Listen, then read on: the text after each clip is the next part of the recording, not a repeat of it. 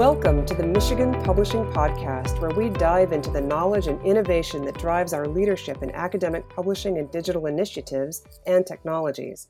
I'm Elizabeth Demers, the editorial director and political science acquiring editor for the University of Michigan Press, as well as the host for this episode. One of the latest initiatives of the University of Michigan Press is our Democracy and Debate Collection. Developed with the support of the U of M Presidential Debate and Theme Semester Committees, the press presents an interdisciplinary collection of 25 books that explore the core tensions in American political culture, tensions that erupt every four years during the presidential election. The reading list offers an opportunity for students and others to experience the richest, most comprehensive scholarship available today. Readers will find books that contextualize their own experiences of voting in America along with big picture analyses of leadership, activism, and international pressures, as well as critiques of the democratic processes that control who gets to sit in the chair and who gets to pull the lever. All of the books in the collection have been made available free to read through the end of the year through the University of Michigan Press ebook collection available on Fulcrum, Michigan Publishing's platform designed to provide the most ideal and accessible reading experience for humanities and social science scholarship. As I was selecting the titles for the Democracy and Debate reading list, one book that I knew had to be included as an essential read was The Primary Rules Parties, Voters, and Presidential Nominations by Caitlin E. Jewitt, Assistant Professor of Political Science at Virginia Polytechnic Institute and State University. Published by the press in January 2019, the primary rules illuminates the balance of power that the parties, states, and voters assert on the presidential nominations. Dr. Jewitt is here today to share with us the research behind her book and the key ideas that demonstrate how, while political parties set rules to limit voter influence, those rules don't always work as the parties expect. Caitlin, thank you for joining us today. Thanks for having me. So, can you first tell us about the inspiration behind this book and the key thesis that drove your research? Absolutely. As an undergraduate, I was a political science major, and my college, Hartwick College in Oneonta, New York, had a program of J term. And so students took one intensive class for the month of January, and there were many study abroad trips available. Um, rather than choose to go somewhere more exotic and warm, I spent the month of January taking a political science class in New Hampshire. And we followed the New Hampshire primary and the presidential nominations and really studied the process while also volunteering for presidential campaigns. And being in New Hampshire in the lead up to the primary and for primary day, I really saw the excitement and the enthusiasm and the candidates were everywhere. They were in diners and in people's homes, they were in small town hall meetings and huge auditoriums, and everyone was interested and attentive to the primary and what would happen. And then after the primary, I returned to New York, and no one seemed to care or really realize that there was a presidential nomination going on. And by the time New York the New York primary happened several months later. The nominations were already decided. Voters in New York had no real say in who would become the presidential nominees. So it really struck me the variation across states in presidential nominations and how voters in different states have completely different electoral contexts and perspectives on the nomination. And so that led me to explore how this variation matters, how the rules vary across states. And I realized that there's a lot more variation than most people realize, and I'm fascinated by it and contend that it shapes the whole process. It's fascinating. I've watched the New Hampshire primaries on TV and I love that energy, and I've never experienced it, uh, not having lived there. So, I love that you talk about this difference um, between this New, New Hampshire energy and, and what was happening in New York. Can you talk about the similarities and differences in primary rules between the political parties? Yes. So the national parties set rules governing the presidential nomination process, and then states are allowed to select rules as long as they are permitted within the national party rules. And so there's often coordination between the national parties. For instance, they try generally to start and end the nomination season around the same time, though in some years they fail to coordinate and that hasn't happened. But the parties do differ in other important ways. So, for instance, the parties differ significantly on the delegate allocation rule, which is the procedures used to translate the votes or the outcomes of the primaries and the caucuses into delegates at the National Convention. For decades now, the Democratic Party has mandated some form of proportional representation whereas the Republican Party was notably silent on the delegate allocation rule until 2012. And so that meant for a long time, states were allowed to select any delegate allocation rule, including winner take all, to translate votes into Republican delegates. However, in more recent years, the Republican Party has become more active in mandating specific delegate allocation rules depending on when the state's primary or caucus is scheduled for. But the Democratic Party and the Republican Party have different philosophies and rules about how to mandate those delegates be allocated. I know in your book you talk about um, how the states and the, the national parties um, don't necessarily have to line up. Um, and so I'm interested in how these primary rules vary state to state within the political parties, and if the parties themselves get frustrated by the states just doing whatever they want. Yes, absolutely. So the rules vary across states for a single party and within states across parties. And there absolutely is this tension between the national parties and the states. And so, for instance, Montana in 2008 is a really great example. In Montana in 2008, Republicans held a caucus on February 5th, and it was closed to only Republican voters, and they allocated their delegates in a winner take all fashion. So the candidate that won the most votes captured all of the delegates in Montana. Meanwhile, the Democrats in Montana in 2008 didn't hold a caucus in February like the Republicans did, but they held a primary election in the beginning of June. And that primary election was open to any registered voter as long as they hadn't participated in the Republican caucus, and they allocated their delegates using proportional representation rather than winner take all. So even in one state in the same year, Republicans and Democrats can create very different systems. And then, even if we look at one party in one year, like the 2016 Republicans, we see significant variation across state. So everyone um, typically recognizes that Iowa holds the first caucus. And in 2016, the Iowa Republican caucus was on February 1st and was closed to only Republican identifiers. And 11 Republican candidates competed in that caucus, and proportional representation was used, and turnout was about 15%. In contrast, Virginia held a primary a month after Iowa that was open to any registered voter because Virginia doesn't register voters by party, but only five candidates were still in the race that month later after Iowa voted, but turnout was significantly higher at 35% turnout. New York voted even later, holding a primary in mid April, but at that point there were only three candidates in the race, with 19% turnout in the primary. And then New Jersey held a primary on June 7th, but only 7% of New Jersey Republicans turned out to vote, in large part because there was only one candidate, Donald Trump, left in the race. And so voters in New Jersey had no meaningful say in who would become the nominee. And so both within states across parties and within parties across states in a given election year, the nomination can look very different, and this has incredible implications. And as you also asked about, there is certainly this tension between national parties and the rules and what the national party wants and what the states want. And we often see this with regard to front loading or when states schedule their contests. Front loading refers to states wanting to cluster their contests early on in the nomination calendar often to gain influence in the process. Because, for instance, New Jersey may not want its voters to vote in June when there's only one candidate left in the race. And so the national parties often would prefer a sort of slower buildup to the nomination race, but states have an incentive to move early on in the nomination calendar, which is why we see so many states vote on Super Tuesday.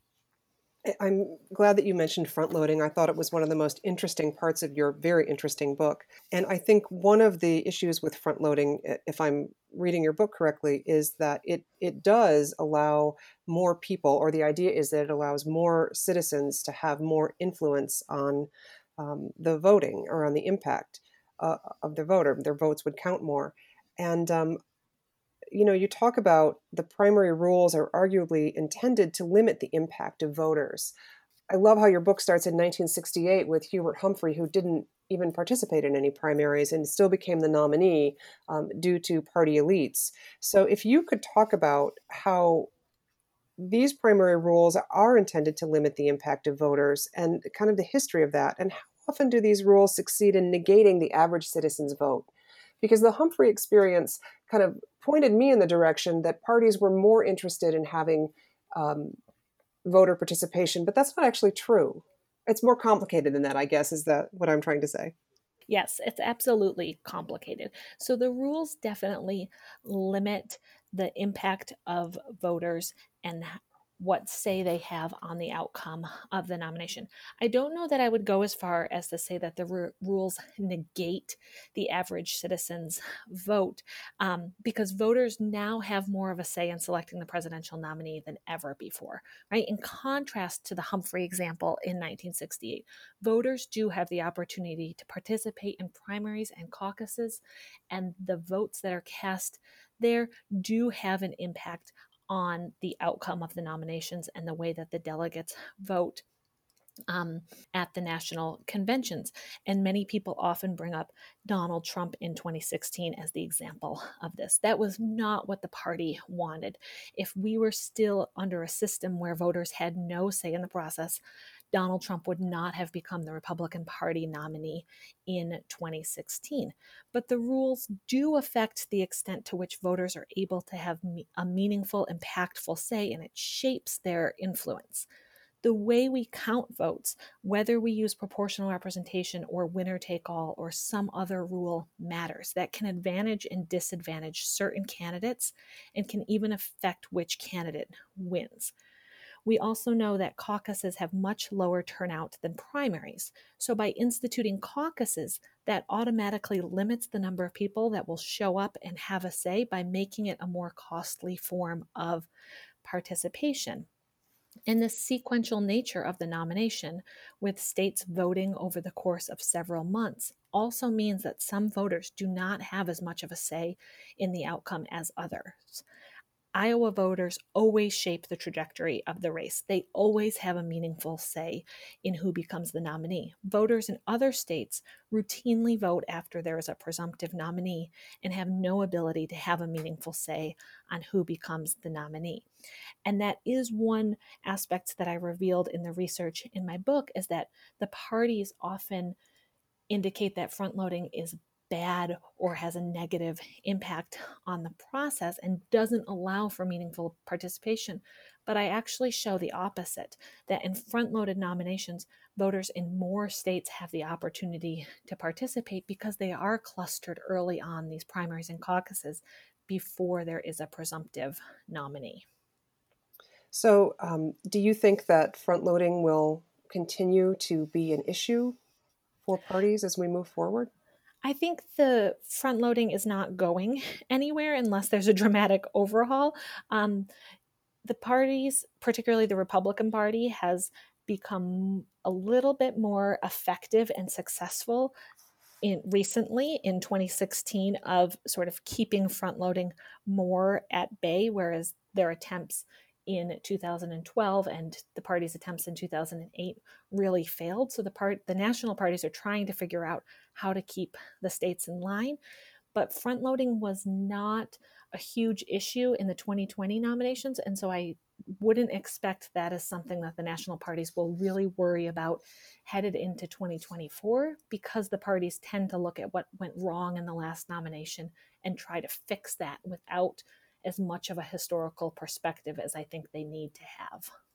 looking at the last few presidential elections, can you shed any light on how, at the same time that one party was perceived as having no control over their final nominee, the Republicans, the other, the Democrats, was accused by some of rigging the nomination process? Right. Well, first off, I would contend that the Democratic Party didn't rig the nomination process as much as it had rules that would benefit a specific candidate or type of candidate. And as someone who studies electoral rules, all rules advantage someone. And from a rational, self interested perspective, it didn't surprise me that the Democratic Party would have utilized rules that would benefit a more establishment type of candidate like Hillary Clinton over Bernie Sanders. Um, but in 2016, the Republican Party was certainly accused of losing control of its process. And that's in part because the party couldn't decide which establishment candidate to coalesce around but it's also reflective of the fact that voters are now given more of a say in the nomination process. And so it's no longer solely elites that are selecting the nominee like it was um, for Hubert Humphrey's nomination. But often people describe the current presidential nomination process as one that is in the hands of voters. And what my work really tries to say is that yes, it's more in the hands of voters than ever before, but it is still shaped and affected by these rules put in place by elites. That was one of the things I really enjoyed about your book was the, the that you identified the competing priorities in crafting rules for presidential primaries. The, the competing priorities of the parties. More voter participation was certainly one of them after 1968. More control over the nominee. More control by elites. Can you talk about the key reforms of the late 1960s and 70s in the presidential nomination process that got us where we are today. Yes, so the McGovern Fraser Commission stemmed out of the 1968 National Convention, which, as we've mentioned, um, nominated Hubert Humphrey even though he did not participate in a single Democratic primary that year. And the McGovern Fraser Commission was designed to take power out of these smoke filled rooms where elites selected a nominee without input from voters and placed that power squarely in the hands of voters. Um, these reforms created what we now refer to as the modern era of the presidential nomination system, but they had unintended consequences. The McGovern Fraser Commission, for instance, did not expect the dramatic shift away from caucuses and towards primaries that resulted in subsequent years. And for many years, the Democratic Party was uncertain if that was a advisable sort of shift towards primaries. The parties have also been attempting to find the right balance of voter and elite input over the years. And so, shortly after the initial reforms, it seemed to the party that the reforms had perhaps gone too far, right? Placed this power to select a nominee too much in the hands of voters. And that's why the Democratic Party in the 1980s introduced super delegates, these slots reserved for party elites and elected officials who do not have to um, vote at the National Convention tied in any way to what happens in their states or what the voters want. Then, just recently, between 2016 and 2020, the Democratic Party started tinkering with this balance once again by changing the role of superdelegates with the intention to reduce their perceived impact on the process. So the parties are still continuing to tinker with the rules and try to figure out how do we create the right balance where voters are deciding, but what elites want and believe is best for the party also remains important? There's an interesting um, moment. I forget which party you're talking about in the book, uh, where you say um, there's a quote that says, "If you want to be part of the process, join the party." Um, and so I was sort of curious about um, how how more how much more influence the average voter would have if they were part of a political party. Right. And so in some states, you have to be part of the political party to even vote in the primary. Um, so I grew up in New York State and first registered to vote in New York. And so New York has closed primaries.